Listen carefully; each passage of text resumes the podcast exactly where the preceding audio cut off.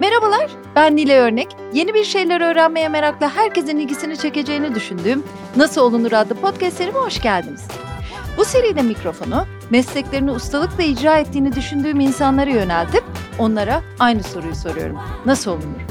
Bu bölümde konuğum Eczacıbaşı Holding ve İstanbul Kültür Sanat Vakfı'nın yönetim kurulu, İstanbul Modern Sanat Vakfı'nın da mütevelli heyeti başkanı Bülent Eczacıbaşı. Hoş geldiniz Bülent Bey. Hoş bulduk.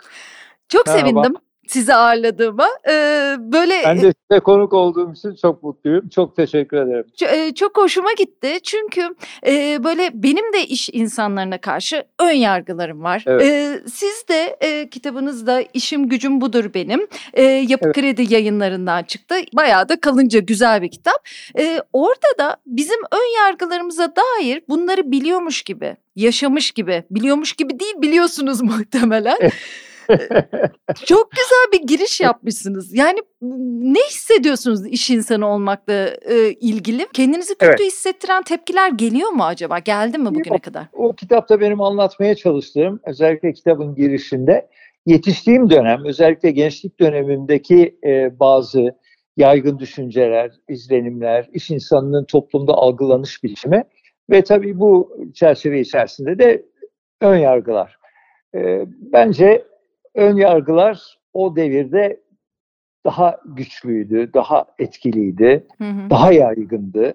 E, elbette vardır iş insanına karşı hala e, ön yargılar. İş insanı deyince aklımıza gelen bir kalıp belki hala vardır ama e, şimdi 1960'lı yıllara dönersek o yılların atmosferi, o yıllarda hakim ideolojiler, tartışılan konular, dünyadaki gelişmeler açısından baktığınızda iş insanı e, özellikle sol kesime gönül vermiş gençler arasında e, çok olumlu çağrışımlar yaratmayan bir figürdü. Hı hı. E, ben işte e, nasıl çelişkiler içinde bir ortamda yetiştiğimi anlatmaya çalıştım. Bir yandan Necat Eczacıbaşı gibi bir e, iş insanının oğlu, parlak bir insan, başarılı insan, Türk sanayinin öncülerinden çeşitli kuruluşlar, tesisler e, meydana getirmiş, bazı sivil toplum kuruluşlarına öncülük etmiş, kurucusu olmuş, e, girişimci e, bir insan. E, onun getirdiği bir e, iş insanına hayranlık var. Ben de babam gibi olayım günün birinde, ben de onun gibi yatırımlar yapayım, insanlara iş olanakları açayım toplumda saygı göreyim e, hevesi var, isteği var. Bir yandan da yakın çevremdeki e, arkadaşlarımın ve o günkü gençlerin dünyasının e, daha yakın olduğu sol fikirler var. Yani hı hı, iş insanları, o zaman iş insanı e, sözcüğü de çok fazla kullanılmazdı. İş, iş adamı. adamı. o zaman daha çok iş adamı denirdi. İş adamları işte e, toplumu soyan, kapitalist, e, e, haksız kar peşinde koşan, kurnazlıklar peşinde koşan e, ve topluma faydadan çok zararı olan kişiler olarak görülür. E, bence daha yaygındı böyle bir e, böyle bir görüntü, böyle bir ön yargı özellikle gençler arasında. E, bunlar benim çevremde de e, oldukça fazlaydı. E, çünkü işte biraz böyle dünyayı takip eden, okuyan, edebiyata, felsefeye merak saran genç arkadaşlarım sol felsefeye, sol görüşlere daha yatkın olurlardı. Belki de çok doğaldı bu. Hı hı. O nedenle benim etrafımda böyle bir çevre vardı. Hem e, lise öğrenimim sırasında, özellikle üniversitede. E, teknik öğrenim gördüğüm için belki çok fazla değildi ama 1968 yılında ben üniversiteye e, başladım. Liseyi bitirdim. Daha tam doğrusu. zamanı yani. Yani tam zamanı düşünürsen. işte bütün e, o çalkantıların dünyaya yayıldığı, gençlerin ayağa kalktığı, gösterilerin her yerde yapıldığı dönemler. Ama ben e, bilim ağırlıklı bir eğitim yaptığım için, mühendislik okuduğum için bu işlerden biraz uzak kaldım. Ama yine de etrafında e, tabii çok e, canlı bir öğrenci e, aktivitesi vardı. Hı hı. hı.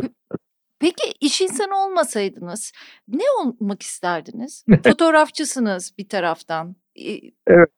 Ya fotoğrafçısınız derken bayağı güzel fotoğraflar çekiyorsunuz. Instagram'dan izliyorum sizi. Yani hayranlıkla bakıyorum. Çok teşekkür ederim. Benim, o benim çok eski merakım. Yani üniversite yıllarıma kadar giden bir merak. Yani demek ki 50 yıldan falan bahsediyoruz. Biraz fotoğraf çekmeyi öğrenmek için yeterli bir süre olması gerekiyor diye düşünüyorum. Herkes için öyle olmuyor ama çok çok e, keyifle izliyorum yani. Bir merak olunca e, daha çok belki insan öğreniyor, fırsatları değerlendiriyor.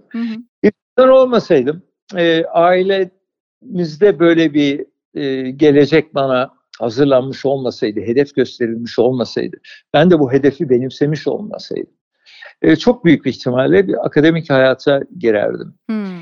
E, ve bu da e, çok büyük bir ihtimalle e, temel bilimlerde olurdu. Hmm. Çünkü benim e, tutkularım e, gençlik yıllarımda işte fizik, matematik, kimya gibi konulardaydı daha çok. Ve e, yüksek öğrenim konularımı da zaten bunların arasından seçtim.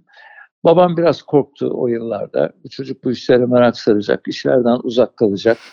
e, dönüp bakmayacak, aile işine girmeyecek diye. Hmm. Ama işte biraz önce söylediğim e, o e, özenme, o babamın örneğini e, gözümde e, yüceltme, o, o, onun gibi olma isteği falan. E, bütün bunlar e, beni iş yaşamına çekti ve öğrenimi bitirdikten sonra e, iş hayatına girdim. Ama e, büyük bir ihtimalle akademik hayatı seçerdim. Eski dosyalara e, bakıyordum geçenlerde bir vesileyle. E, öğretmenlerimin benim hakkımda yazdıkları tavsiye mektuplarını değerlendirmelere orada diyorlar ki bir akademik kariyerisin e, çok elverişli bir kişiliği var diyorlar. Ya zaten Alman lisesini 100. yılında bitirmişsiniz. Lisenin 100. Evet. yılında ve evet. e, o döneme kadar gösterilmemiş bir başarıyla 150. 150 yılı da evet. kutlandı ve evet. orada da hala rekorunuz kırılamamıştı. Çok acayip geldi bana bu. evet hayatımda böyle bir kara leke var yani. yani arkadaşlarınız size pasta yaptırmışlar falan fotoğraflarını evet, da evet. gördüm. Ee, yani şöyle de düşündüm. Yani zaten e, bir başarılı aile geleneği var. Ee, acaba yani yüzde yüzü yapmak e, nasıl bir düşünceyle oldu? Yani çok sevdiğinizden kolaylıkla mı yoksa yani bir şekilde kendini ispatlama çabası da var mı orada? O da vardır mutlaka. Yani hı hı. E, gene işte böyle babayı örnek alma. Yarışmak demeyeyim yani bu babam benim için hiçbir zaman yarışılabilecek bir insan olmadı. Hı hı. E, yetiştikten sonra, iş yaşamına girdikten sonra da hiçbir zaman olmadı. E, ama işte özenme diyeyim, e, onu örnek alma diyeyim. O, o da mesela e, e, öğrencilik yaşamında son derece başarılı olmuş. Ondan sonra da başarılı işler yapmış iş yaşamında. E, bir özenme ve tabii biraz da yönlendirilme. Yani aile tarafından yönlendirilme, başarıya odaklanma, başarı beklentisinin hissettirilmesi aile tarafından. Hı hı, Çok hı. o konuda babamın bir kendine has mesela bir yöntemi vardı. Ee, motive etme yöntemi vardı. Beklentisini hissettirirdi. Ee, benim çok evet yani ve bunun e, çok doğal olduğunu işte Bülent'ten ben zaten bunu beklerim gibi bir şeysi vardı. Hı. Mesela bir okulda bir başarı kazandığım zaman diyelim e, annem de onu akşam yemeğinde e, söylediği zaman babama babamın reaksiyonu genellikle e, e tabi zaten o aferin oğluma zaten ben de öyle beklerim derdi ve konuyu derhal değiştirirdi. Yani çok büyük. Peki kardeşiniz için böyle midir? Kardeşinizle? Evet, o da onun da başarılı bir e, öğrenim evet. hayatı. Aynı okulda olduk. Evet, o da Almanya'da bitirdi ama onlar, o daha sonra e, benim gibi yapmadı. Almanya'da yüksek öğrenimine devam etti. Ben ise İngiltere ve Amerika'da devam ettim. Ama ailede böyle bir işte başarı e, beklentisi tabii mutlaka etkiledi bizi. Ama, ama başarı nedir? Biraz da onu konuşalım. Şimdi babanıza bakınca biraz dedenizden evet. de bahsetmek istiyorum o ayrı ama şimdi üniversite tercihinizle ilgili bir müdahalede bulunmuş mesela ya da öneride diyeyim. Evet. evet mesela evet. oradaki başarı kriteri e, benim hoşuma gitmedi de değil. Yani başarı sadece evet. tek başına böyle hani e, iyi tabii. fizik, kimya notlarıyla olamaz. Müzik de olmalı, tabii, sanat da olmalı tabii. gibi bir e, kafası var sanki. Tabii tabii aynen öyle. Ben e, biraz böyle kararsız kalmıştım. E, İngiltere'de hangi üniversiteye gideceğim konusunda. E, iki tane çok arzu ettiğim e, üniversiteye kabul edildim. Bunların bir tanesi Cambridge Üniversitesi'ydi, bir tanesi Londra'daki Imperial College'di. Babam benim kararsızlığımı görünce e, derhal çözdü konuyu. Onun için hiç böyle bir düşünül, düşünülmeyecek bir konuydu bu. Çünkü dedi ki sen yüksek öğrenimi bir diploma almak zannetme. İşte mühendislik öğrenmek, kimya e, öğrenmek falan da zannetme. Üniversite öğrenimi insanın her bakımdan kendisini geliştirmek için e, kullanacağı çok büyük bir fırsattır. Hı hı. Bu yıllarda e, hiç durmadan konserlere gitmen lazım, sergilere gitmen lazım, müzelere gitmen lazım, e, operalara gitmen lazım. Bunu Cambridge'de yapamazsın dedi. Londra'ya ne zaman derslerin olacak? Bilmem kaç haftada bir trene bineceksin, geleceksin. Senin Londra'da olman lazım dedi. İşi kestirme yoldan çözdü. Şahaneymiş. Peki dedenizle vakit geçirebildiniz mi? Dedem, e, dedem İzmir'de yaşamını geçirdi. Hı hı. Biz ise İstanbul'daydık. Babam evet. işini İstanbul'da kurmuştu ve İstanbul'a taşınmıştı. Hı hı. E, dedemle e, o zamanın koşullarında tabii İzmir İzmir'e gidip gelmek bugün e, bizim günü birlikte yaptığımız bir şey. Hı hı. O devirlerde öyle değildi. Evet tabii. e, bayramlarda giderdik hmm. e, dedemin evine. E, tabii benim için İzmir böyle işte eğlenmek, eğlendirilmek, e, el üstünde tutulmak torun olarak. Şunun için de sordum. Yani dede asıl bu işi başlatan enteresan karakter. Biz Necat Bey'i biraz daha e, tanışığız. E, işte Şakir Eczacıbaşı'na, sizlere ama bir de Süleyman Ferit Bey var. E, ve e, yani e, Türkiye'nin ilk eczacılarından değil mi? Hatta soyadınız evet. oradan geliyor. Çok hizmetleri var. Özellikle kendi kentine İzmir'e hı hı. Kurtuluş Savaşı sırasında ve sonrasında çok hizmetleri var. Ee, topluma hizmeti çok çok önemseyen bir e, bir toplum lideri Süleyman Ferit Bey. Hayatı boyunca işte e, okullar yaptırmak, dispanserler yaptırmak, e, onlarla uğraştı. E, kendi çapında o da bir iş insanıydı. Küçük çapta bir imalathanesi vardı. Kolonyalar üretirdi. İşte İzmir'in meşhur altın damlası kolonyasını hı hı. E, üreten kişi oydu e, çok tanınmış bir eczanesi vardı. Şifa Eczanesi. E, İzmirlilerin çok yakından bildiği, tanıdığı. Kendisi de orada çok vakit geçirirdi. İzmirliler oraya giderlerdi, onu ziyaret ederlerdi. Böyle bir e, İzmirliler tarafından çok bilinen, tanınan bir e, bir toplum öncüsüydü. Gerçekten. Evet. E, Doktor Behçet Uz onun için Süleyman Ferit Eczacıbaşı çok az rastlanan uygarlık savaşçılarından biridir demiş. Evet. yani hayat hikayesine bakınca da tam onu gördüm. Yedi erkek çocuk. Çok enteresan. Evet. E, ve hepsi e, bir işlerde başarılı olmuş. Türkiye için bir şeyler yapmaya çalışmışlar işte babanız dahil. E, evet. Cumhuriyet döneminde kendi imkanlarıyla işte okul ve sağlık tesisleri yaptırmış. İzmir Milli Kütüphanesi'nin kurucularından. Yani çok faal bir adammış. Yani çok çok sevdim bir taraftan da. ve e, sizinle biraz onu da konuşalım istedim. İş insanının belli sorumlulukları var. Necat Bey olsun, işte Süleyman Bey olsun. Ülke için iyi bir şey yaparsak yani birlikte yaşadığımız insanlarla yükselebiliriz gibi bir tema gördüm aslında bir şekilde. Evet, evet. Evet, işte bu bilinç o o kuşağın iş insanlarında benim birlikte olduğum, benim aralarında yetiştiğim iş insanlarında çok güçlü biçimde mevcuttu, vardı. Benim tabii çok büyük bir şansım oldu. Babamın yakın çevresi nedeniyle Vehbi Koç gibi Sakıp Sabancı, hmm.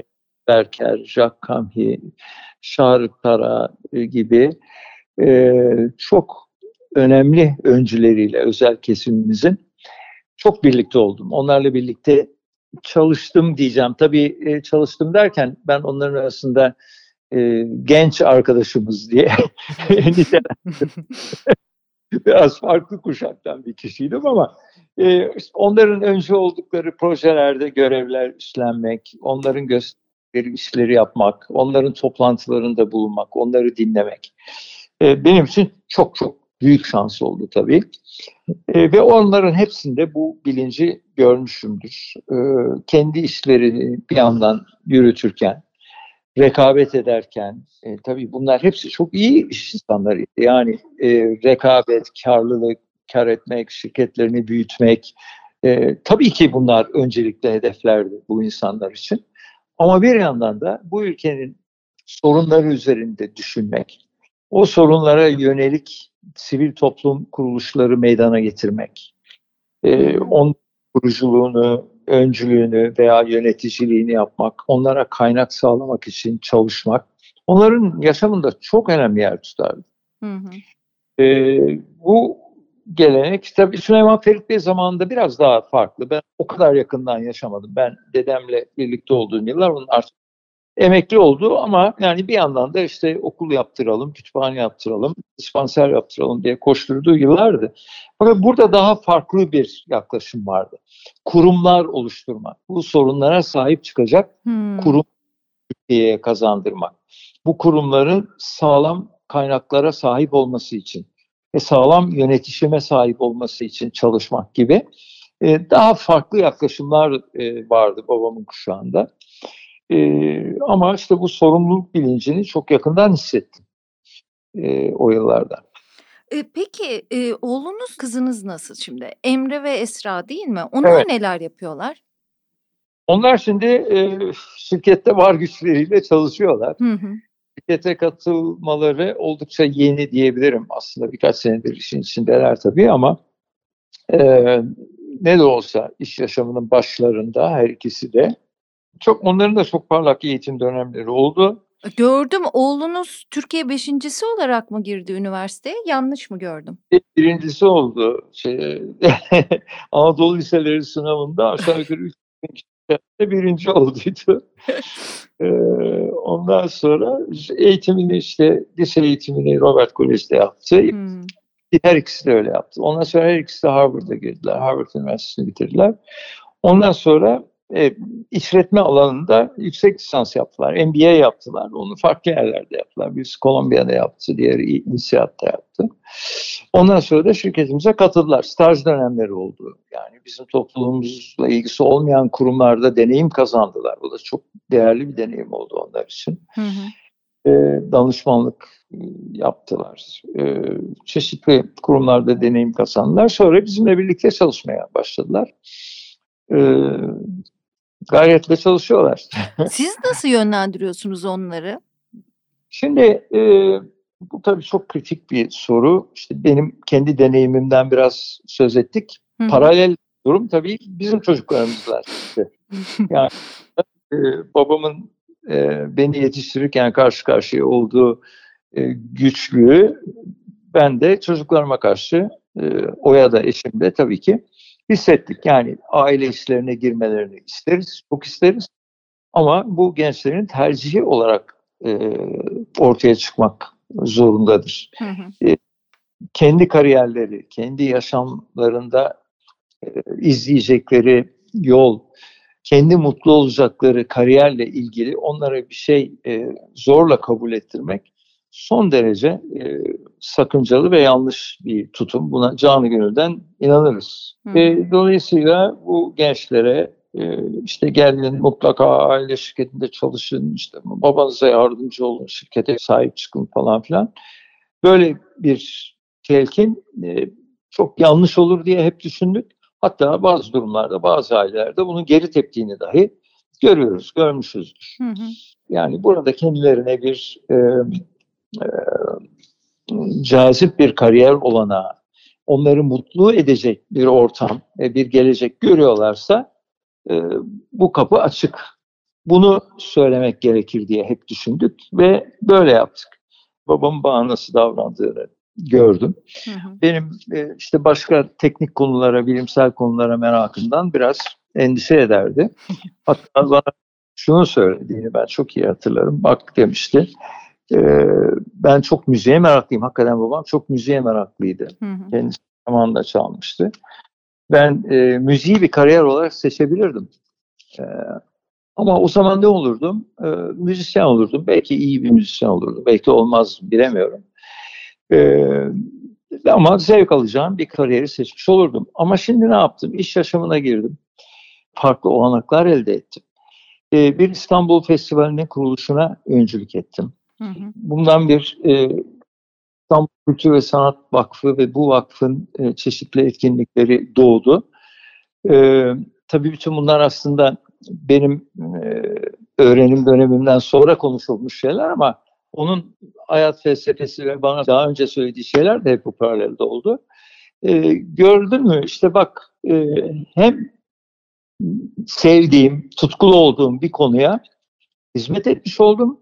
Hem de hizmet ederken herhalde müziğe, Türkiye'deki e, müzik dünyasına, e, müzik sanatına bir müzisyen olarak hizmet edebileceğimden çok daha fazla hizmet ettim. Evet. E, iş yaşamına da böyle bak derdi bana. Hı hı, hı. Eee, anneniz de enteresan bir insan. Hani hep Evet, çok. babanızdan bahsettik ama Beyhan Hanım, Çok. bayağı edebiyat meraklısı biri. Almanca, Çok. İngilizce, Fransızca, eee, biliyor, Türkçeyi çok iyi konuşuyor ve hatta Öyle. bir kitabı da var değil mi? Kar Evet. Masalları, çocuk Kar Masal. kitabı. bize anlattığı masallardan e, masa, esinlenerek veya onları geliştirerek bir kitap yazmıştı Kar Masalları diye. Annem çok edebiyata meraklıydı. Bize edebiyat merakını aşılayan e, birinci planda annemdir. E, dediğiniz gibi o da Alman Lisesi mezunuydu. Almancayı çok iyi bilirdi, İngilizce, Fransızca bilirdi ve çok okurdu. E, bana derslerimde de yardım ederdi çok. E, onun da o yönü çok güçlüydü. Bu arada siz biraz hem oğlunuz hem kızınızdan onları yönlendirmenizden bahsederken ben sizin e, bir yerde böyle çocuk yetiştirmeyle ilgili ipucu niteliğinde e, birkaç cümlenizi okumuştum. Hoşuma gittiği evet. için söylemek isterim. E, diyorsunuz ki en üst düzeyde eğitimin önemine inanmak ama bir önemli olan da diploma ile hiçbir şeyin bitmediğini bilmek. Bir alanda Aa. uzmanlaşmak ama genel kültür sahibi olmanın önemini de anlamak. Kendine evet. güvenmek ama başka insanlardan üstün görmemek kendine. Azimli ve başarı için hırslı olmak ama şükretmesini ve yetinmesini de bilmek. Yaptığı işi evet. ciddiye almak ama kendini fazla ciddiye almamak. Evet. Güzelmiş. evet. Ve burada galiba e, çarpıcı olan e, bütün bu konularda denge noktalarını nasıl buluruz değil mi? Bu evet. Hı hı. E, en kritik nokta bu. Çocuk geliştirirken de öyle. E, evet yüksek öğrenim önemli, evet diploma önemli ama diplomayla hiçbir şeyin bitmediğini tam tersine diplomayla asıl işlerin başladığını düşünmek lazım. Diğer konularda da evet bunlar benim gerçekten samimi düşüncelerim. Kendine güvenmek çok önemli ama işte o kendine güvenmek kendini başkalarından üstün görme noktasına e, kadar giderse o zaman e, yarar getirmiyor. Çok zararlı bir, bir e, kişilik ortaya çıkıyor. Bu dengeleri çocuklara aşılayabilmek bütün mesele bu. Kolay bir şey değil. Evet, bu arada, eee, sizin eğitiminiz de bence önemli olmuş. Şu manada bir eğitimden bahsediyorum. Nazım Hikmet'in vatan haini sayıldığı yıllar sizin Alman hocalarınız onu okumadan kendinizi Türkçeyi biliyorum, Türk edebiyatını, eee, anlıyorum saymayın diyorlarmış. Bu çok önemli bir şey, çok önemli bir katkı bir taraftan Bu, evet, bu, eee, bir Türk, eee, edebiyat hocamızın sözüdür o atmosferi yansıtıyor. Alman hocalarımızdan da benzer yaklaşımlar e, gör. Ben okuluma çok şey borçlu olduğumu düşünüyorum doğrusu. E, çünkü e, işte Alman Lisesi'nin belirli bir, bir şöhreti vardır. Böyle çok disiplinli, katı vesaire, insanı çok çalıştıran falan. Doğru olabilir. E, onu pek tartışmak istemem. Biraz bariz bir tarafı var bence de ama. Yani, doğru olabilir. Asıl disiplini getirmiş olması hı hı. ona da müteşekkirim kuşkusuz. Tabii. Bir de işte e, iki dili çok iyi öğretir falan derler. O da tabii ki önemli. Ben o sayede Alman lisesini bitirdim. Ondan sonra İngiltere'de rahatlıkla üniversite öğrenimi yaptım. O da güzel bir şey.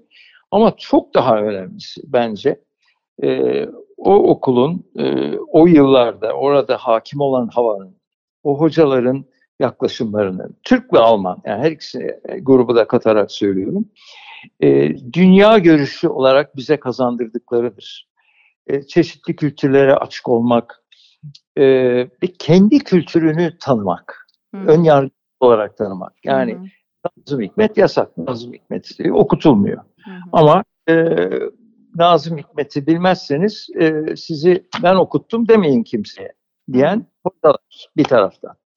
E, Marx yasak. Marx'ın adı anılmıyor. İktisat fakültesinden öğrenciler Marx'ı öğrenmeden mezun oluyorlar. Düşünebiliyor musun? Öyle bir ortam.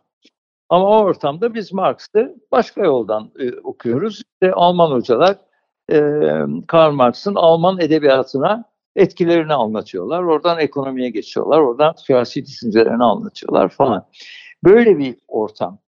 E, belki daha da önemlisi e, bize e, öğrettikleri kendi kültürümüzü benimsemek ve önemini anlamak bilinci. Alman hocalarımız İstanbul'un bütün görülmesi gereken yerlerini gezdirmişlerdir. Ne kadar bilgili oldukları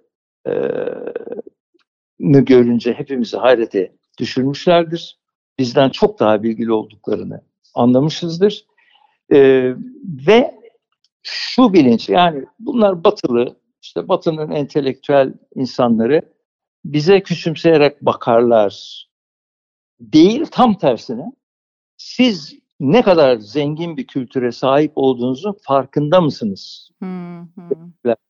Siz nasıl bir kültürün çocuklarısınız. Nasıl kültürü zengin bir ülkenin çocuklarısınız bunu farkında olun. Bunu anlatmışlardır. Ben bunu çok değerli görürüm gerçekten. E, bunlar işte lise yıllarının bizlere kazandırdıkları. Bu arada e, kitabın bir yerinde diyorsunuz ki kültürümüzü oluşturan eşsiz sentez toplumun tümünü kucaklayacak biçimde tamamı ermiş görünmüyor. Evet. Çok önemli. Aslında kitabın birkaç yerinde benzer şeyler vurgulanıyor. Hem İsmail Cem'in bir sözünde var. Ee, evet. Şöyle toplumumuzun büyük çoğunluğu hem doğulu hem de batılı olmayı bir türlü kabul edemiyor. Hem Dede Efendi hem Beethoven'ı dinleyen, anlayan ve seven insanlarımızın sayısı çok az. Yani evet. bu, bu durum sizce bugün nasıl ve eğitimde ne olması gerektiğini düşünüyorsunuz? Bu kadar eğitime önem veren bir aileden gelen biri olarak. O şimdi çok geniş birkaç konuyu bir nefeste söyledi. Evet, evet. İlk önce tamam. cevap, bilemedim. tamam, ilk önce bir toplumdan bahsedelim. Üstüne istersen değinelim. Kültür değinelim. Şimdi burada benim söylemeye çalıştığım, şu bugün de hala geçerli mi diyorsun? Tabii ki geçerli. Zaten bugün geçerli olduğu için ben o satırları yazmışım. Daha iki sene de olmadı onlar yayınlandı e, hem doğulu hem batılı olmayı kabullenmekte zorlanıyoruz veya zorlanan çok geniş bir toplum kesimi var. Hı hı. E, bizim e, sahip olduğumuz en değerli varlığın, en değerli e, hazinin, kültür hazinemizin e, bize sağlayabileceği büyük potansiyeli yok ediyor. Hı hı.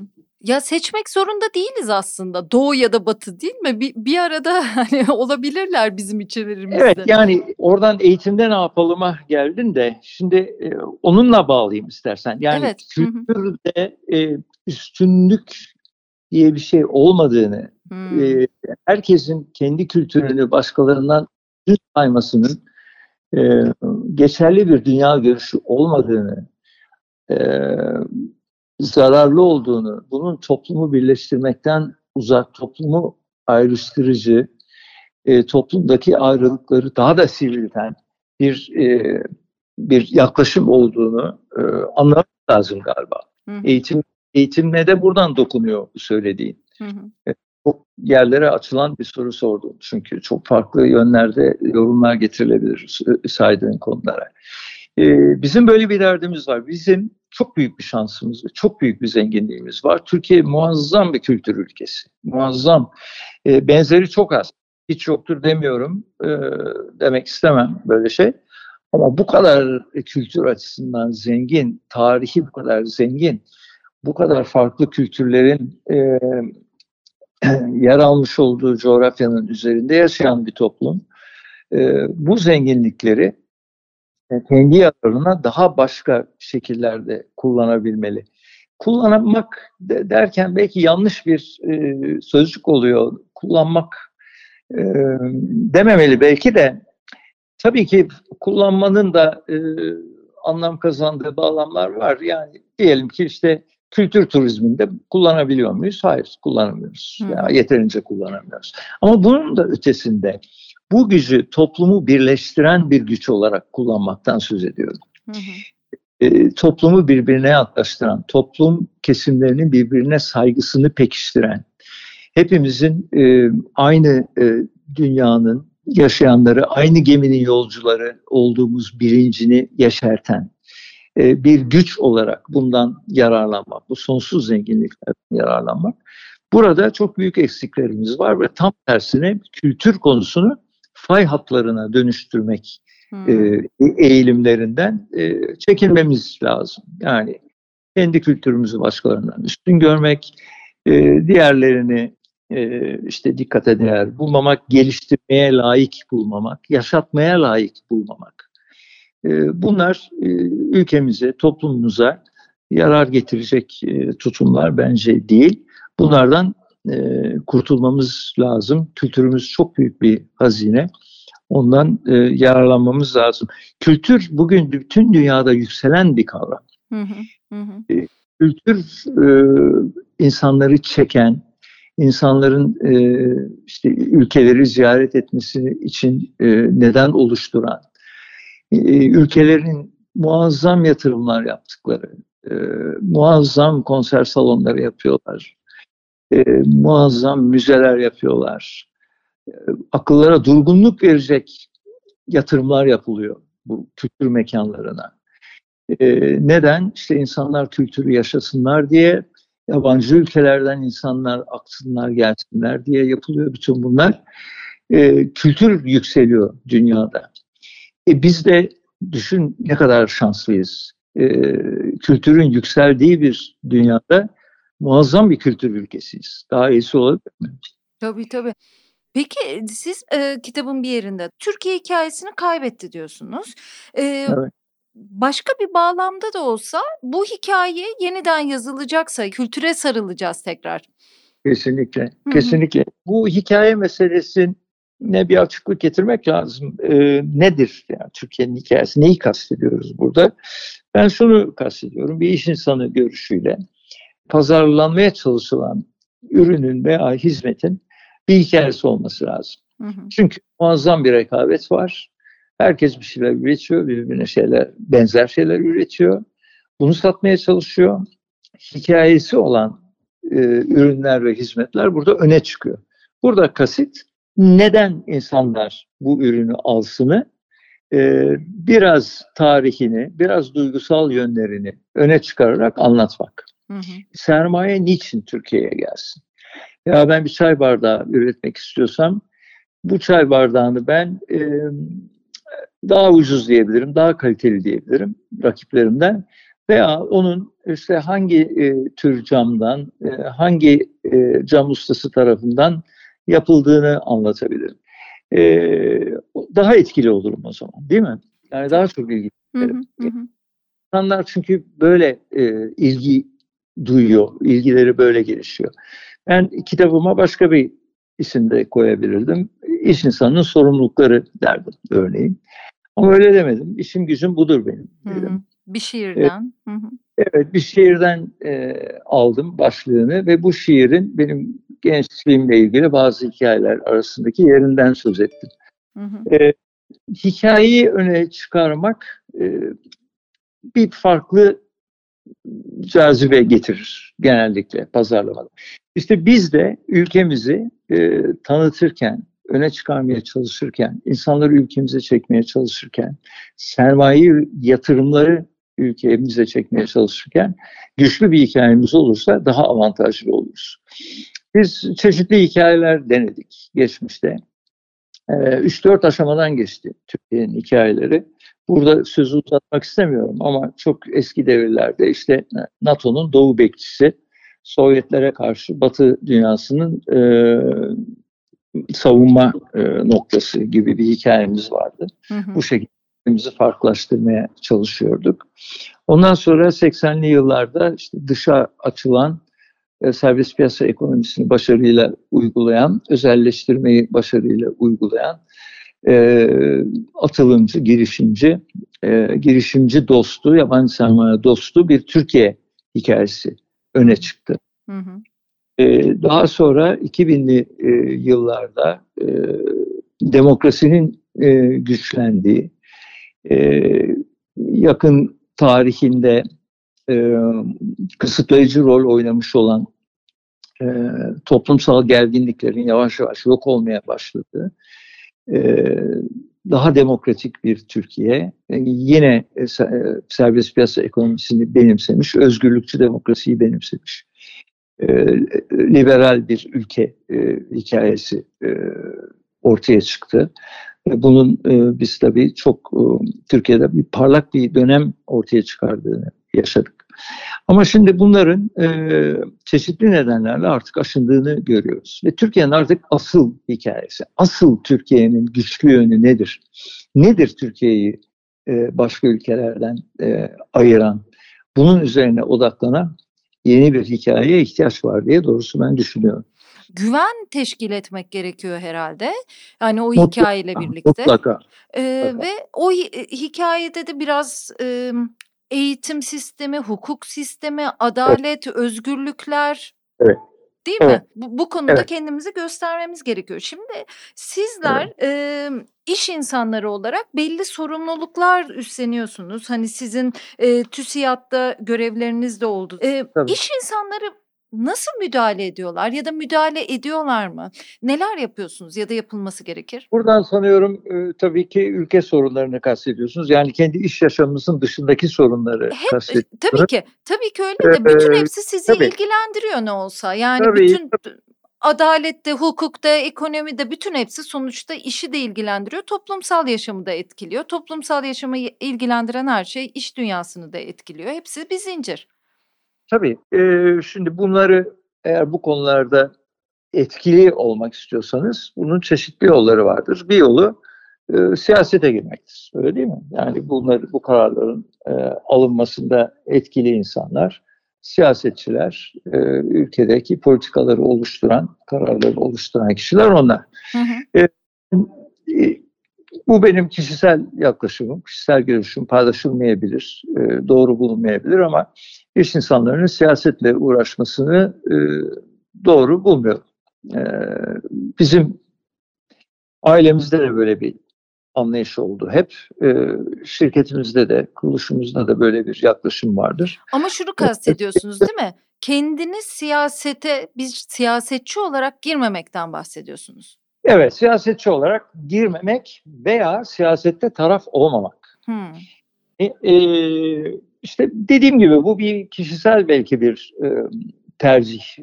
Hiç paylaşılmayabilir ama pek çok şey gibi tabii babamızdan bize kalan bir anlayış. Şöyle bir anlayış. E, siyasetçi e, e çok saygın bir insandır. Çünkü ülkeye hizmet etmenin en etkili yolunu e, benimsemiştir. Kendini buna adamıştır ve her siyasetçi desteklenmeye layıktır.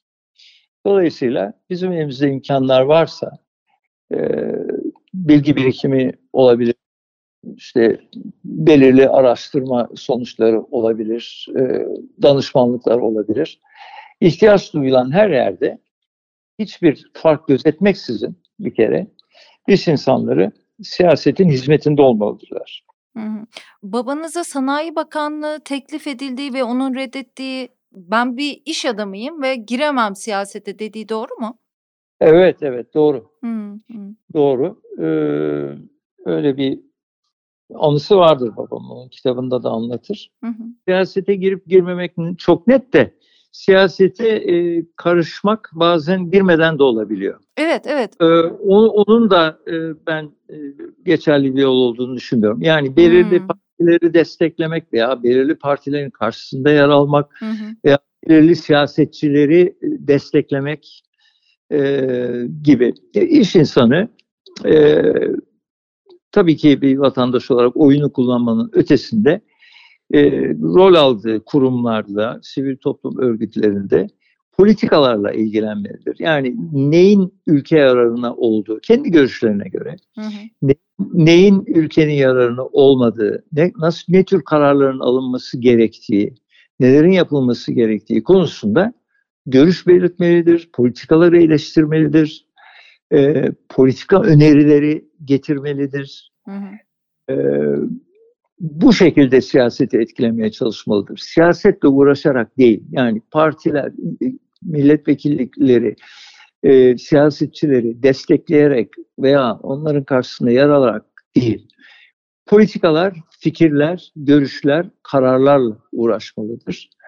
E, kendi yönetiminde rol aldığı kuruluşlarında bu şekilde çalışması için e, çaba göstermelidir diye düşünüyorum. Hı E, çok büyük bir beyin göçü var şu sıralar ve o evet. sizin için çok önemli olmalı değil mi? Sizin şirketlerinizde bir dolu parlak genç çalışıyordur. Bu önemli bir sorun sizler için muhtemelen değil mi? Tabii tabii. tabii, tabii. Bunun gibi şey söylenebilir. Yani ülke sorunları mutlaka şu veya bu şekilde bizi etkiliyor. Evet, ee, evet. Nasıl müdahale ediyorsunuz? Yani müdahale sözü burada yani tam bence yerine oturmuyor. Katkılı olmaya çalışmak, öneriler getirmek. Hı hı, hı. E, bunu ilgili olduğumuz e, sivil toplum kuruluşları aracılığıyla yapmak durumundayız.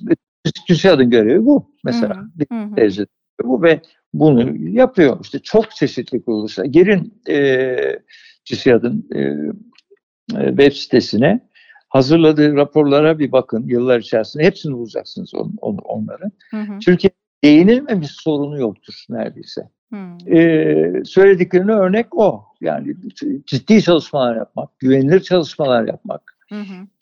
Zaten e, TÜSİAD'dan laf açıldıyken e, ekleyeyim. Kendi çapının çok üzerinde bir e, etkinliği olmasında başlıca nedeni budur. Doğru sorunlara eğilmiştir. Doğru kişilere emanet etmiştir sorunları. E, ve güvenilir e, raporlar hazırlamıştır ve onları kamuoyuna ve karar alıcılara sunmuştur. Hı hı. Bu anla, demin anlattığın konuyu, e, görevi e, en iyi bir şekilde yapmaya çalışmıştır. Tabii pek çok et, eksikleri olmuştur, yanlışları olmuştur falan. Şimdi onun değerlendirmesine girmek istemiyorum ama nasıl yapıyorsunuzun cevabı orada. Hmm. E, bir örnek başka kuruluşlar da var. E, çok belirli alanlarda çalışan kuruluşlar var. E, işte eğitim alanında çalışan vakıflar var, sivil toplum kuruluşları var, çevre alanında çalışanlar var.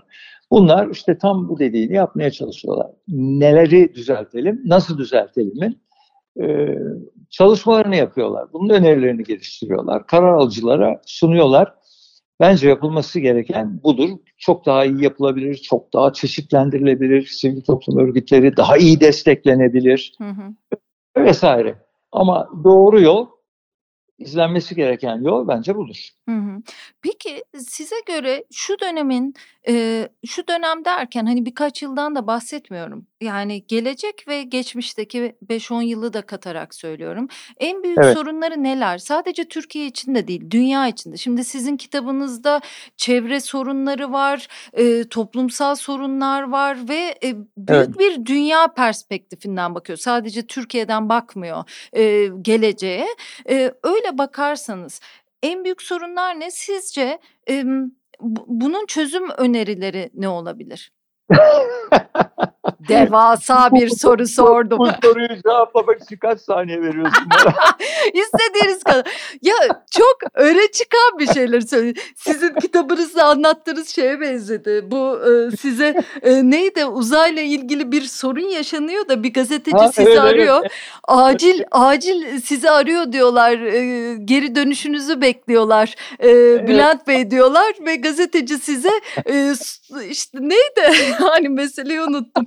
Onu soruyor siz de ben bunu nereden bileyim? Hani iş insanı her şeyi evet. bilmek zorunda değil diyorsunuz. Buna benzedi ama e, de, evet. genel anlamda e, mesela Gündüz Bey'le konuştuk. Gündüz Vassaf'la e, evet. şahane e, şahane yorumlarıyla zihnimi açtı. Yani ırkçılıktan bahsettik, e, samimiyetsizlikten bahsettik. Aslında birkaç madde üzerinden e, dünyaya dair pek çok şey konuştuk ve hani gençler ve yetişkinler el ele bir şeyler yapmalı dedi mesela hemen. Tabii ki sizden böyle hemen sorular ve cevaplar beklemiyorum ama hani bazı insanlar belli sorunları daha ön planda görür. Onlara da çözüm önerisi düşünür. Öyle bir şeyler varsa onu soruyorum. Evet. Peki çok felsefi ve derin bir soru sordu. Ben de çok felsefi ve derin cevap vereyim. tamam. ee, ben doğrusu şöyle görüyorum. Biz e, çok iyimser bir dönemin sonunda büyük bir düş kırıklığıyla e, 21. yüzyıla e, girdik ve ilerliyoruz. Hı hı. Yani dünyadan söylüyorum. Niye çok iyimser bir dönem? E, işte ben e, 20. yüzyılın ikinci yarısına girerken dünyaya geldim ve e, müthiş parlak bir dönemini yaşadım. E, dünyanın. işte İkinci Dünya Savaşı bitmiş, e, ekonomik gelişme hızlanıyor her yerde. E, barış yayılıyor. Artık Avrupa'da savaş tarihe karıştığını herkes inanıyor. bir taraftan Birleşmiş Milletler, bir taraftan NATO, bir taraftan Avrupa Birliği, bir taraftan finansal dünyayı düzenleyen kurumlar, işte Dünya Bankası, IMF vesaire. stabilite büyüme, zenginleşme, e, bunun sonunda yoksulluğun yok olacağı beklentisi, aya gitme, bilim ve teknolojinin her şeyi çözeceği e, inancı, e, böyle parlak bir dönem ve e, 2000'li yıllara girmeden işte 20. yüzyılın sonunda inandık ki artık e, insanlar e, çözümü buldular. Nedir bu çözüm? Bu çözümün iki ayağı var. Birisi serbest piyasa ekonomisi, e, diğeri de özgürlükçü e, demokrasi. Hı hı. Bu ikisi e, insanlığın e, refaha kavuşturacak, e, mutluluğa kavuşturacak. E, zaten e, 20. yüzyılın özgürlükleri kısıtlayan rejimleri e, ortadan kalkmış, e, soğuk savaş tehlikesi e, ortadan kalkmış. Böyle bir pembe e, tablo e, Şimdi e, aradan geçen 20 yıl içerisinde bunun böyle olmadığını gördük. E, önce işte El-Kaide saldırıları ortaya çıktı. Derken 2007-2008 e, dünya ekonomik krizi. E, şimdi virüs salgını bir başka örnek. E, dünyanın dünyadaki düzenin ne kadar kırılgan olduğunu bize çok açık gösterdi. Hı hı. E, her şeyden önemlisi bence şunu görüyoruz ki e, demin e, dediğim gibi çok derin bir soru sordun. Ben de bir derin cevap vereyim. İnsanlığın e, iki tane çok temel sorunu var ki e, yüzyıllardır çözülememiş. Bir tanesi toplumlar nasıl yönetilmeli, nasıl bir rejimle yönetilmeli. Hmm, hmm. İkincisi de kaynaklar nasıl dağıtılmalı, yani hmm. ekonomik nasıl olmalı. E, biz bunların çözüldüğünü zannettik. E, serbest piyasa ekonomisi ve özgürlükçü demokrasi işte bunlara e, çözüm getirdi dedik. Şimdi bakıyoruz ki pek de öyle gözükmüyor. Bu düzen e, dünyayı e, daha iyiye, daha olumluya, daha mutluya galiba götürmüyor. E, kapitalizm istediğimiz sonuçları vermiyor. Çok büyük gelir e, farklılıkları yaratıyor. E, servet, varlıklar e, çok küçük kitlelerin elinde e, toplanıyor. Hı hı. Bunlar politik güçlere erişiyorlar. Hı. Bu kullanıyorlar ve kendi lehlerini kullanıyorlar. Hmm. E, çark çok e, istenmeyen bir yerde e, hızlanarak dönüyor. E, şimdi bence böyle bir hayal kırıklığı dönemindeyiz. Bir resetleme ihtiyacından bahsediyor bazı e, düşünürler. Hani nasıl bazen bilgisayarlarımızı resetlemek zorunda kalıyoruz, çalışmıyor. Resetliyoruz yeniden e, kendine gelsin çalışsın diye. Sistemin yeniden resetlenmesi lazım diyenler var. Ben bunlara doğrusu katılıyorum. Sistemin resetlenmeye ihtiyacı var. Çok büyük resetlemeye ihtiyacı var. Şimdi böyle bir dönüm noktasındayız. Ee, bunun çok belirgin, yani bu çıkmazın karşımıza diktiği, karşımıza çıkardığı çok belirgin sorunlar e, nedir? Bunlar arasında neler ön plana çıkıyor diyorsan hemen mesela iklim değişikliği derim. E, iklim değişikliği o kadar büyük bir sorun ki bence bize virüs krizini unutturacak.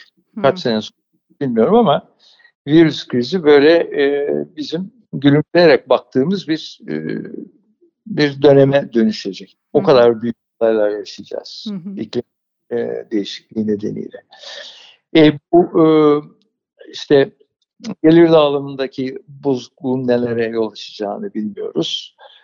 E, işsizlik sorunu dünyada zaten var. E, ümit her zaman ekonomik gelişmenin bu sorunu kendiliğinden ortadan kaldıracağı yönündeydi. Bu acaba böyle olacak mı? Çok büyük soru işaretleri ortaya çıkmaya başladı. Hele ki teknolojik gelişmeler, akıllı bilgisayarlar, e, yapay zeka e, teknolojilerinin gelişmesiyle acaba işsizlik sorunu nerelere gidecek? Hmm. E, e, akıllı makineler hangilerimizin işlerini elimizde olacak? Epey oranda e, insanların işleri robotlara ve akıllı bilgisayarlara kayacak gibi gözüküyor. Bunun sonucu ne olacak? Bu gibi çok çok büyük sorunlarla karşı karşıyayız. Bence pembe dönem bitti. Oturup düşünmek, araştırmak dönemi geldi. Ya Bülent Bey, sizi hiç kesmedim, hiç araya girmedim. Dediniz ki ben bunları nasıl toplayıp anlatacağım, kaç saniye sürecek? Ama toplaya toplaya İkinci Dünya Savaşı sonrasından başladınız. Nefesimi tuttum, sizi dinledim. Maşallah yani iklim krizi, ekonomik krizler yani o kadar güzel özetlediniz ki yani Çok Böyle tebrikler diyorum size. ya ben, bence bence gayet iyi bir soru sormuşum. Aslında ben böyle uzun sorularımla ve geniş sorularımla meşhurum ama çok çok iyi ki sormuşum ya Bülent Bey. Ben bunu böyle bir tarafa yazayım. Şahane yani kapitalizmden girdiniz. Paranın politik güç haline e, gelmesinden, insanların e, politik gücü zenginleşmek için kullanmasından her şeyden bahsettik aslında değil mi? Şimdi peki bizler ne yapalım? Bu ülkenin ve bu dünyanın vatandaşları olarak hepimiz bireysel olarak e, bir arada ya da tek başımıza nasıl bir e, çıkış yolu bulalım? Yani tabii ki bu çok zor bir soru. Gene zor bir soru biliyorum. Yani bir, bir taraftan büyük resetleme dedik. Şimdi bu evet. büyük resetlemeye e, bizim bireyler olarak ne kadar katkımız olabilir, ne kadar etkimiz olabilir? O tabii tartışılır. Ee, çok büyük bir katkısı belki olamaz ama ben şuna inanıyorum ki bir kere biz ne yapalım dediğin zaman birinci planda yapmamız gereken şey hepimiz kendi işimizi en iyi biçimde yapalım. Evet bravo. Hı hı. Ne yapacak bunu en iyi şekilde yapalım. Hı hı. Biz yönetiyorsak mümkün olan en iyi biçimde şirketimizi yönetelim. Ee, sen kitap yazıyorsan işte e, podcastlar yapıyorsan, gazetecilik yapıyorsan onu en iyi biçimde yap. Hı hı. E, toplumu bir kere ileri götürmenin e, birinci adımı buradan geçiyor hı hı. bence. Katılıyorum evet. E, onun dışında e, sorunlara kayıtsız kalmayalım. İşte etkili olduğumuz kurumlar aracılığıyla onların imkanlarından yararlanarak e, katkıda bulmaya çalışalım, öneriler geliştirelim karar e, yetkisi sahiplerine sunalım. Bunu da yapmaya çalışıyoruz. İşte sen İKSV'yi yakından e, tanıyorsun. Çok çok. Yapmaya çalıştığımız o. Kültür sanat sınırlı bir konu belki ama bence çok temel bir konu. Bu arada resetlemek dediniz. Ee, şimdi baktım hemen sonrasında da onu bilgisayara teknik bir duruma bağladınız. Yoksa uydurukçadan ben e, sizden e, beşer lira mı fiyat arttı mı hala devam ediyor mu bilmiyorum ama kesecektim affedersiniz söylemi sahip. e, Eczacıbaşı... Çok, haklısın. çok haklısın. Çok haklısın. Şimdi bak burada Türkçe konusuna gireceksek orada da söylenecek çok şey var. Tabii söyleyin evet. ama uydurukçadan biraz bahsedelim mi? iki dakika. Tabii. Yani e, hala devam ediyor musunuz projeye? ediyoruz ama başka şekillerde ediyoruz. Ondan vazgeçmeyiz. Benim çünkü çok tutkulu olduğum bir konu Türkçe konusu. Hı hı. Ee, ama ben şöyle bir e, sonuca geldim. Ee, biraz mesajımı yanlış anlattığım ve yanlış anlamalara yol açtığım sonucuna geldim. Çünkü uydurukçayı çok ön plana çıkardık. Çıkardım diyeyim kendi hatam olarak. Uydurukça işte bildiğin gibi e, İngilizce kelimeleri katarak Türkçe ile karışık bir dil ortaya çıkarmak. Evet. Hı hı. Burada işte belirli eğitimi almış veya belirli yerlerde deneyim kazanmış, çalışmış arkadaşlar kendi aralarında konuşuyorlar ve anlaşılmaz bir dil ortaya çıkıyor. Biz işte bununla bir nasıl mücadele edelim diye bazı yöntemler geliştirdik. Ceza kesmek falan gibi. E, fakat Türkçenin asıl sorunu bu değil. E, böyle olunca sanki işte böyle yarı İngilizce şey, konuşmak hmm. çok büyük bir sorunmuş gibi algılanmaya Ben de bundan rahatsız oldum. Evet bir sorun. Neden bir sorun? Ee, küçük kitleler konuşuyor. Birbirlerini anlıyorlar belki ama onun dışında ne Türkler anlıyor ne de İngiliz, İngilizler anlıyor. Kimsenin anlamadığı bir dil çıkıyor ortaya. E, iletişime hizmet etmeyen dil de bir sorundur. Ama e, bu yaygın değil, e, Türkçeyi batıracak, ortadan kaldıracak bir sorun değil. E, Türkçe'de, Türkçenin durumu, Türkçenin e, şu anki güncel e, sorunlarını düşündüğümüz zaman öyle çok kötü durumda Türkçe gidiyor, elden gidiyor, Türkçe batıyor gibi bir durumda üstelik yok. Tam tersine Türkçe çeşitli e, yaralar aldıktan sonra çeşitli hareketler, ideolojik bazı hareketler nedeniyle darbeler aldıktan sonra belirli bir dengeye oturdu. E, Türkçe e, belirli bir düzeyde ülkenin her köşesinde konuşuluyor ee, İstanbul'da bir stüdyodan haberler okunduğu zaman Anadolu'nun her köşesinde dinleniliyor, anlaşılıyor. Yazarlarımız, çevirmenlerimiz çok güzel eserler yazıyorlar. Bunlar da okunuyor. Şimdi burada böyle çok büyük telaşa neden olacak sorunlar falan yok. Ama yani benim söylemeye çalıştığım Türkçe konusunda şu. Geçmişte dilimize çok büyük zarar verdik. Evet. Ee, hı hı. İdeolojik e, e, güdümlü hareketler nedeniyle ve kimsenin anlamadığı diller çıkardık ortaya. E, bunların bir tanesi arı Türkçeydi. E, yabancı kelimelerden temizleme diye bir harekete böyle bir şey dünyada mümkün değil. Yani her Türkiye'de yabancı kelime, kökenli kelimeleri Türkçeden temizlemeye kalksanız ortada bir şey kalmaz. Yani temize temize bitmez. E, her dilde bunlar vardır. Önemli olan bunların iletişime hizmet etmesidir, anlaşılır olmasıdır. Bu arada siz e, şöyle ifadelerden bahsediyordunuz mesela. Hani girdim demek yerine giriş yaptım. Yapıyor olmak, ediyor olmak. Hani bizim evet. dalgada geçtiğimiz ama zaman zaman yaptığımız ya da işte arada İngilizce kelimeler kullanmak. Evet. Deadline'ın ne zaman işte challenge e, gibi gibi kelimelerdir ama bir şekilde de ben sizin röportajlarınızı okumuştum o, o sıralarda. Marka konferansında da dinledim sizi. Ben e, sizi sizi doğru anladığımı düşünüyorum bu bağlamda. Yani evet bunlar var. Bunlar işin esprili tarafı olduğu için belki bunlar üzerinden anlattınız ama ya Türkçe'de evet. yeterince terim üretmediğimizden bahsetmiştiniz evet. mesela. Yeterince terim üretmiyoruz. Tabii e, Türkçenin dışında birçok alanda terimler e, üretildiği için, teknolojiler orada üretildiği için o teknolojilerin terimleri Türkçe'ye giriyor. E, yeterince terim üretmediğimiz bence bir, bir gerçek. Bir de Türkçeyi iyi öğretmediğimiz e, gerçeği var. Öğrencilerimiz Türkçeyi iyi öğrenmiyorlar. İnsanlarımız Türkçeyi iyi öğrenmiyorlar, iyi kullanamıyorlar. Ve e, okuduklarını anlamakta zorlanır bir noktada olduklarını görüyoruz. İş müracaatlarında bunu çok sık görüyoruz örneğin. Ee, işte sunucuların, televizyonda zaman zaman izlediğimiz e, kişilerin Türkçeyi çok yanlış kullandığını görüyoruz. Gerek dil bilgisi gerek e, telaffuz hatalarının çok yaygın olduğunu görüyoruz. Türkçeyi öğretenlerin Türkçeyi iyi bilmesi gerektiğine inanmamız lazım. Yani her şeyden önce Türkçe öğretmenleri, Türkçeyi gençlerimize öğretmekle görevli olan kişilerin Türkçeyi çok iyi bilmelerine çok önem vermemiz lazım diye tabii, düşünüyorum. Tabii çok önemli. Hatta e, ben bugünlerde e, Architect diye bir dergi var. E, mimarlığın geçmişiyle ilgili bir dergi. 1930'larda çıkmış, 1931'de. Dergi ilk önce mimar ismiyle çıkıyor. Daha sonra evet. 1935 yılında dil devrimiyle isim değişikliğine zorluyorlar. Yani diyorlar ki e, öz Türkçe olsun. Onlar da yani bir dolu isim öneriyorlar kabul edilmiyor. En sonunda Finlandiya kökenli bir dergiden örnek veriyorlar ve Arkitekt ismini alıyorlar. Fince ile Türkçenin işte Ural Altay dil ailesinde buluştuğunu söylüyorlar ve Arkitekt diye mimar yerine isim konuluyor.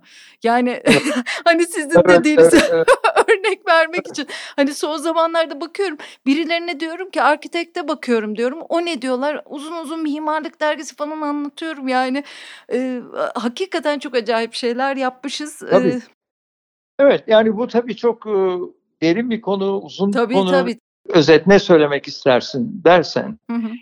Birincisi Türkçeyi iyi öğret. İkincisi Türkçeyi ideolojik amaçlı hareketlere kurban etmeyin derim. Çok güzel söylediniz. Ne yaptı? E, ideolojinin aracı haline getir. Belirli bir ideolojik mesajı vermek için Türkçeyi e, kullan, kullanmak, yani değiştirmeye çalışmak, dilin yapısını, kelime haznesini vesaire değiştirmeye çalışmak. Bunlar bizim en, sahip olduğumuz en kıymetli e, hazineye çok büyük zarar veren şeyler. E, bunlara geçmişte oldu. Çok fakirleştirdik dilimizi. E, bir daha bu işlere kalkışmayalım dedim. E, bu arada iş yaşamı dışındaki hayatınızı da merak ediyorum. E, bir günü nasıl geçirirsiniz? E, bir günü eğer iş günüyse büyük oranda çalışarak geçiririm. Ofisimde geçiririm. Hı hı. Ama sabahleyin e, spora vakit ayırırım. Tabii bu salgın hastalık döneminde e, o hiç aksamadı. Hmm, hmm. Toplantıları vesaire e, yoktu. Ofise gitmek e, konusunda acelemiz olmadı e, salgın günlerinde. E, mümkün olduğu kadar sabah saatlerinde spor yapmaya çalışırım. Ondan sonra ofiste vaktimi geçiririm. E, şirket toplantıları olur, görüşmeler olur. E, akşamüstü geç saatlere kadar genellikle vaktim öyle geçer. E, hafta Akşam... sonları o zaman ne yapıyorsunuz? Ya da akşamları? Hafta sonu yine spor bir bir yer tutar günlerimizde. İşte aileyle birlikte mümkün olduğu kadar vakit geçiririz. Çocuklar eğer yakınlardaysa onlarla birlikte olmaya çalışırız. Hı hı. Yürüyüşler yaparız. At konusu, atçılık konusu bizim yaşamımızda e, evet. e, eşim bir yer tutar. E, biraz atlarla vakit geçiririz. Ben artık eşim kadar fazla ata bilmiyorum ama o devam ettiriyor. Hmm. Zaman zaman e, at binerim. E, mevsime göre de tabii farklılık gösteriyor bu söylediklerin. E, yazın mümkünse deniz ve su sporlarına, yüzmeye vakit ayırmaya çalışırım. E, kitap ve müzik hiçbir zaman hayatımdan eksik olmaz. E, fotoğrafçılık var. Sen ona işaret ettin. Evet. Çok da güzeller ya. Ben böyle ilk hep ilgilendiğinizi duyardım da hani böyle gerçek hesabıma hani böyle bakıyorsunuz ya. Yani o kadar beğendim. Çok hoşmuş. işte ilgilen ilgi çok gerilere gider ama paylaşma imkanım hiçbir zaman tabii olmazdı çok gizli kalmış büyük bir yetenek olarak yaşamımı devam Dijital platformlar ortaya çıktıktan sonra e, sanat dünyası tarafından şimdi keşfediyorum belki diye çalışıyorum. Şahane. Peki e, kitap derken sanki size bakınca şöyle biraz da okuduktan sonra şöyle biriymişsiniz gibi geliyor. Hani oturup böyle e, matematik problemleri çözen, zeka testlerine ara sıra bakan bir insan imajı var bende. Hani zeka oyunu böyle sorular vardır ya sanki gizliden gizliye hani iki kitap okuyup bir taraftan da böyle bilimsel bir şeyler okuyan, ondan sonra testler çözen bir insan oluştu kafamda. Öyle bir imaj oluştu. Yani algılar gerçektir zaten biliyorsun. Sen öyle algıladığına göre onun mutlaka bir gerçek yönü var demektir. Evet işte e, bir soru sormuştun ya hani ne olurdun iş insanı hmm. olması. E, ben de büyük bir ihtimalle işte bir bilim dalında akademisyen olurum demiştim. Biraz böyle e, teoriye meraklı olmak yönüm galiba var. E, işte onu tabii iş dünyasının gereğinde pragmatizm vardır. Yani e, pratik olmak, e, pratikte ne çalışıyorsa onun peşinden gitmek gibi. E, e, yani iş insanı hep sormak zorundadır. Teoride çalışıyor anladık ama bakalım pratikte çalışacak mı bu söylediğiniz hmm, diye. Hmm. Ama insanlarla da alay ederler ya bu adamın kafası ters işliyor. Yani tamam anladık pratikte çalışıyor ama bakalım teoride çalışıyor mu diye soruyorlar. ben biraz o vardır işte. Yani tamam pratikte çalışıyor da biraz da teorisine bakalım. Hani teoride de hmm. sağ diye. E, çünkü hani hep şöyle bir düşünce bu galiba. Tamam pratikte bir kere çalıştı gördük faydasını ama bu sağlam mı? Bir daha olur mu? Tesadüfen mi çalıştı? Falan gibi bir yaklaşım herhalde. Öyle bir kafa işleyişi herhalde bu. Hmm. Ee, birazcık o tarafın doğrusu vardır. Onun için e, hani algın belki de çok da yanlış değil. E, peki e, şunu da soracağım. E, koleksiyonlarınızın olduğunu gördüm mesela. Hani sizin ailenizin belki de Oya Hanım'dan yine öyle bir algım var. Resme meraklı olduğunuzu da düşünüyorum bir taraftan. Evet. Yani sonuçta bir müze Tabii. var bir de ortada. İstanbul Modern evet. var. Biraz da azıcık da olsa ondan bahsedelim isterim. Çok acayip bir serüven çünkü babanızdan itibaren. Ama e, şeyi gördüm e, koleksiyonlarınızdan biri mesela İstanbul'daki bütün önemli camilerin mimari planlarını biriktirmek. Evet. Hala var mı öyle bir e, hobiniz, koleksiyonunuz? O benim lise dönemimde yaptığım bir meraktı. Hı hı. Ve bu e, o dönemlerde sanat tarihi dersleri, bütün İstanbul'un camilerine yaptığımız ziyaretler, onların mimarisiyle ilgili e, incelemeler, onlara merak sardığımız dönemler, işte gene işte Alman hocalarımızın rehberliğinde hı hı. onların hayret verici derecede uzmanlıkları vardı bu konularda. Bize anlatırlardı hangi caminin hangi mimari özelliği diye. Ee, onların işte mimari planlarını toplamak gibi de bir merakım olmuştu bir zamanlar. Şimdi ee, yok mu? Yani artık peşinden koşmuyorum doğrusu hmm, ama hmm. E, öyle bir dönemdi o. Güzel bir koleksiyonmuş. Bir de tablo e, reprodüksiyonlarıyla resimlendirilmiş duvar takvimleri. Çok güzelmiş. Evet, evet onları evet. Öğrenciyken onların peşinden de çok koşardım. Şimdi koleksiyonunuz var mı? E, sanat koleksiyonumuz var. 1960'lı yıllara gider o da. Bir kere tabii e, Neşet Eczacıbaşı Vakfı'nın bir Türk resmi koleksiyonu var ki o çok önemlidir. Çünkü İstanbul Modern'in de temelini oluşturdu o. Evet. Hı hı. Ee, İstanbul Modern e, koleksiyonuna e, giren tablolar e, müze kurulduğunda çok çok az sayıdaydı. E, büyük ölçüde e, Necat Eczacıbaşı Vakfı'nın e, eserleriyle İstanbul Modern açılmıştı. Ama daha sonra kendi koleksiyonunu da oluşturdu. E, bir de ayrıca bizim aile koleksiyonumuz oldu. Yani vakfın dışında ve müzenin dışında. E, bizim Oya'yla eşimle birlikte yaptığımız bir resim koleksiyonu e, olduğu yıllar içerisinde. Hı hı. Tabii orada da devam ediyoruz tabii. Ya bu arada e, müzeyi kurma hikayenizi okudum açıkçası ve dedim ki nasıl bir çaba ve gayret. Yani Necat Bey e, diyor ki bir müze kuralım ve Oya Hanım o kadar uğraşıyor ki 14 sene saydım ben yanlış hesaplamadıysam. Evet, Yer evet. bulunması, izinlerin alınması insan bir yerde pes eder ya. yani pes, pes ben o süreci onunla tabii baştan sona yaşadım çok e, hakikaten e, takdir edilmesi gereken bir e, çabadır ve bir başarıdır.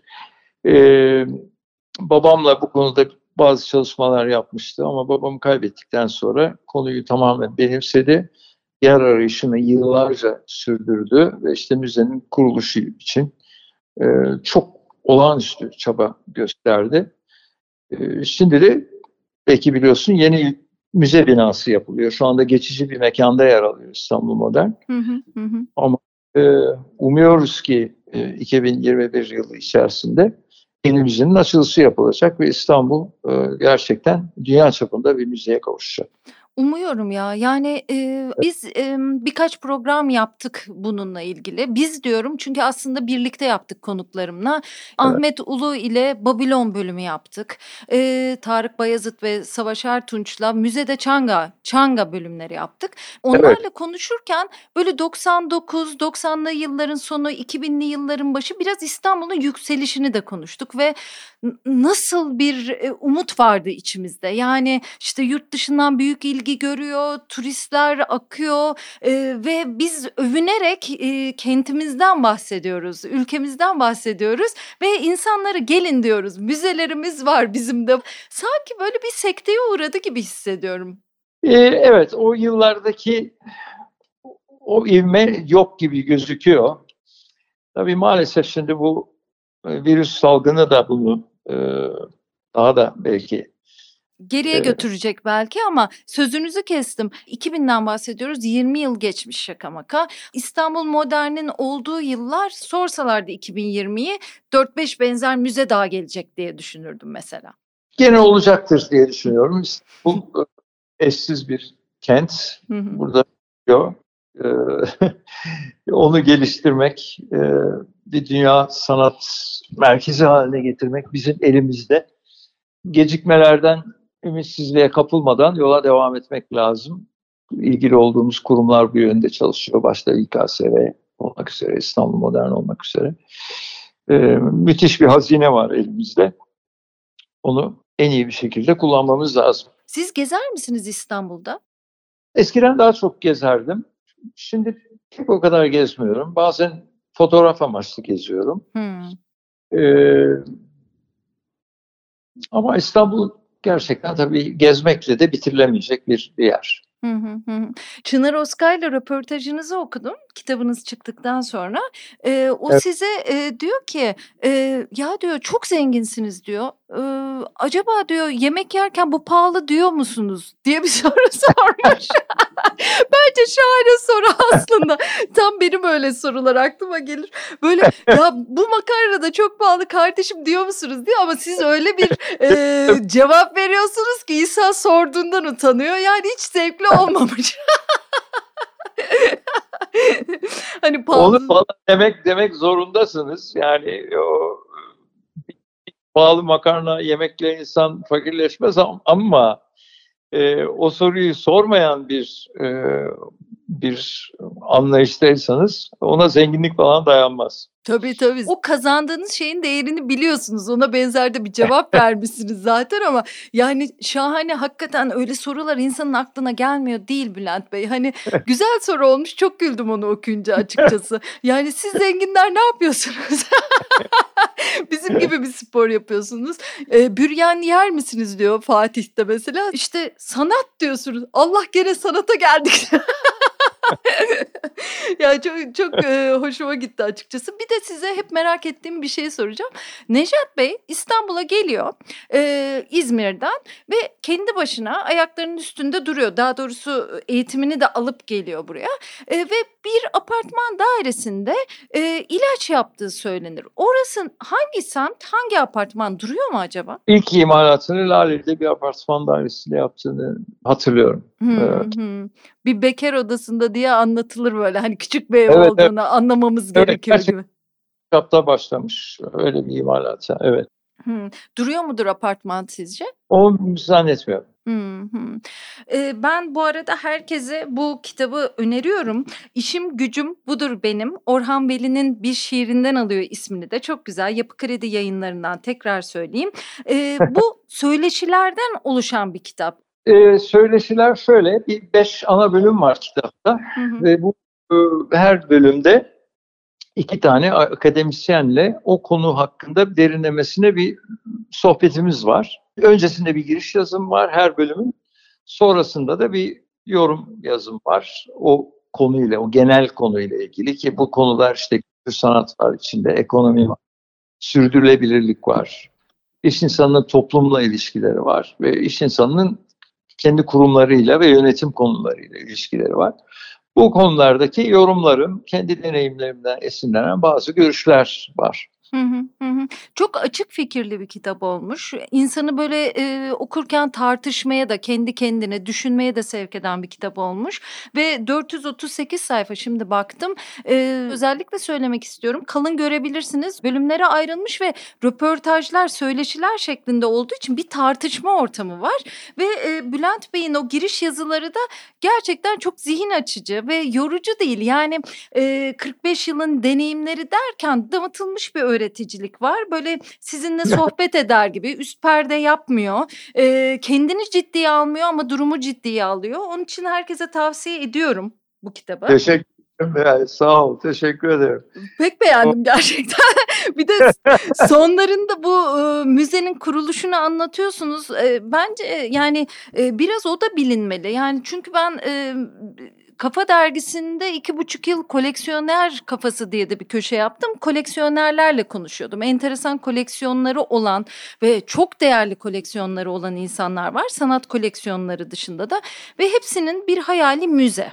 Ve işte evet. yer gösterilmiyor diyorlar. E, maddi durumları çok iyi olan insanlar var. Bazıları kendi fabrikalarında, eski evlerinde müze gibi bir e, yapı kurmaya çalışmışlar daha doğrusu. Zorluklarını bilirim, çok dinlerim ama yani müze dediğimiz yerin aslında ne kadar zor kurulduğunu, nasıl e, vizyonerlik gerektirdiğini, çaba gerektirdiğini, e, gayret gerektirdiğini burada görüyoruz. Sadece böyle 4-5 sayfada Nejat Bey'e de çok teşekkür ediyorum. Oya Hanım'a çok teşekkür ediyorum kendi kendime ben. Yani onu okuyunca öyle oldum. Sağ ol, teşekkür ederim. Bizim klasik bir sorumuz var Bülent Beyciğim. Şöyle diyorum.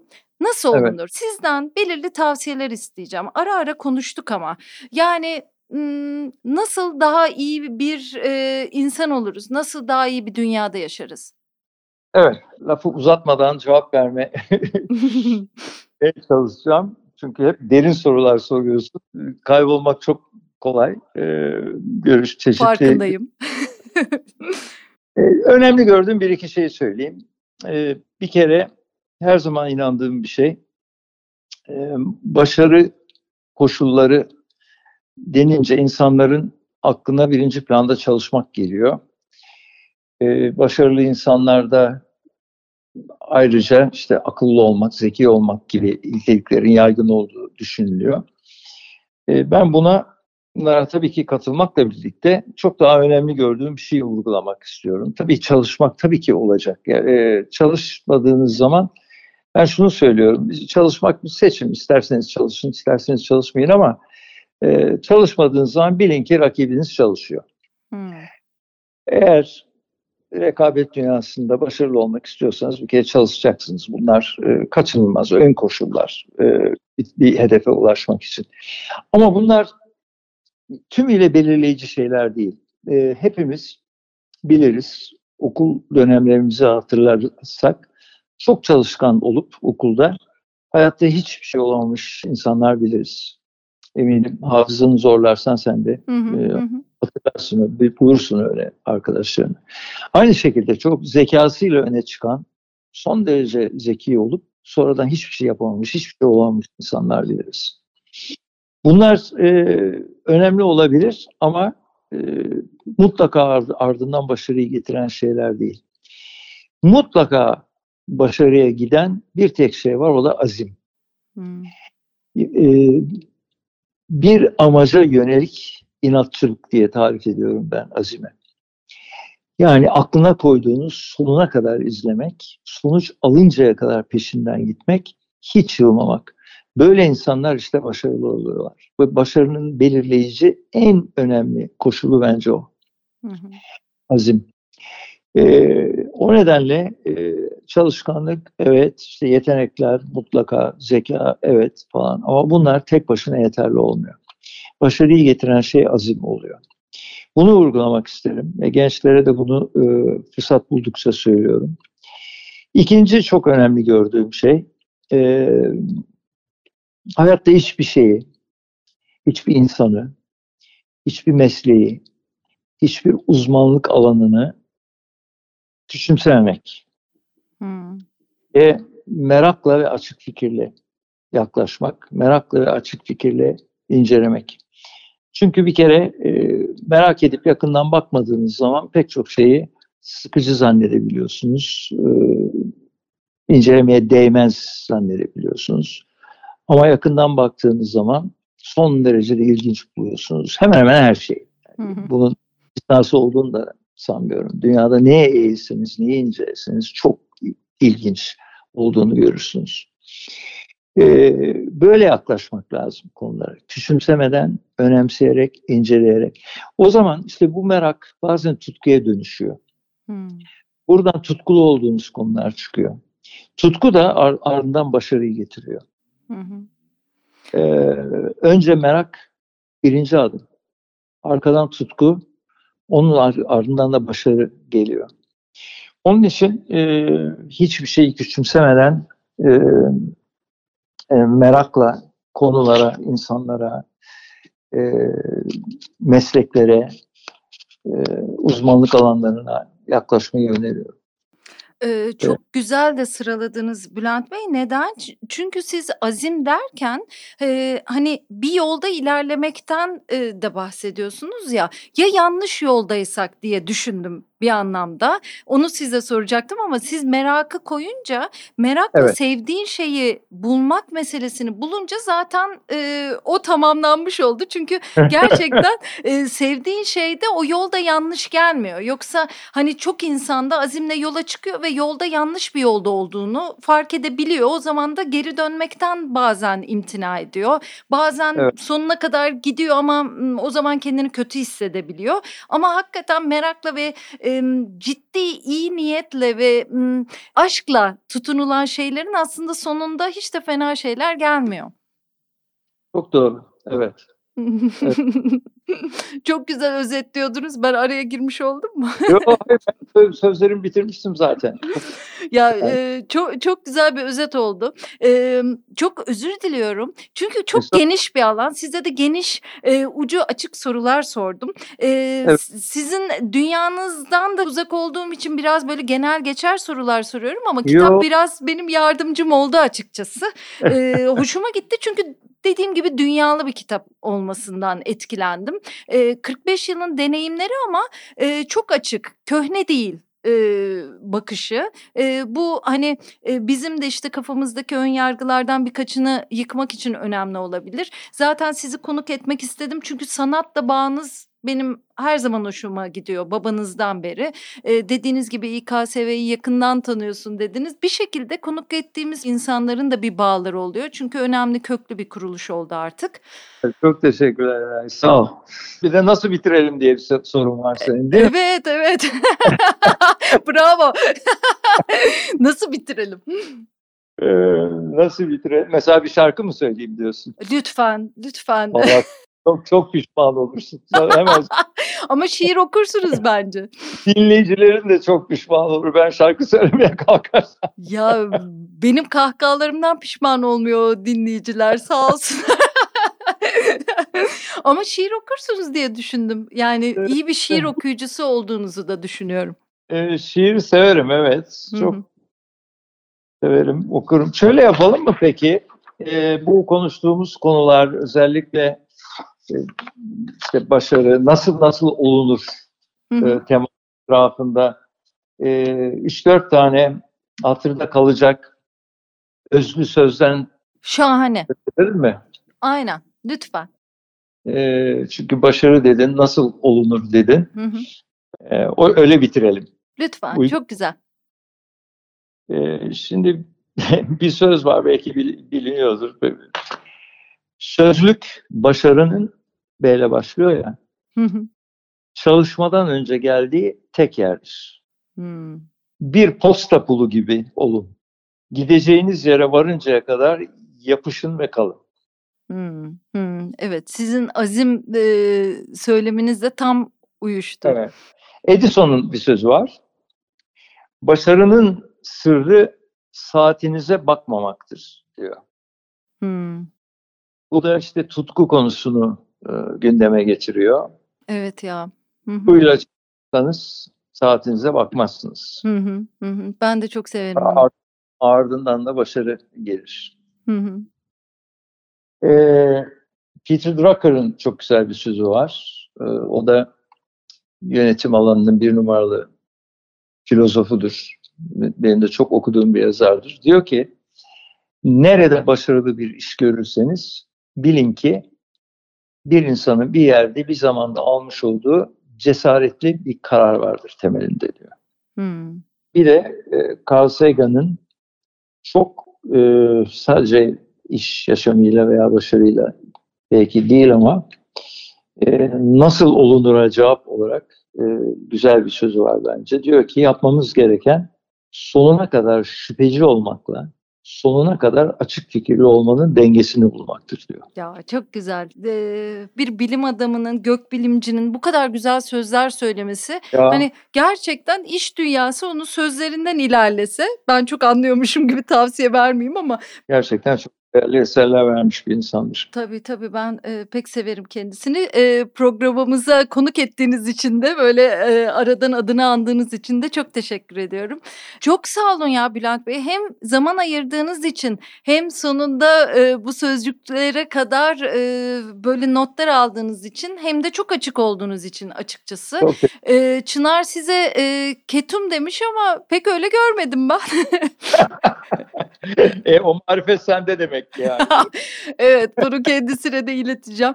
Gerçekten e, çok teşekkür ediyorum Bülent Bey. Sağ olun. Çok, çok sağ olun. Çok sağ olun. Çok teşekkürler. İyi günler sağ olun.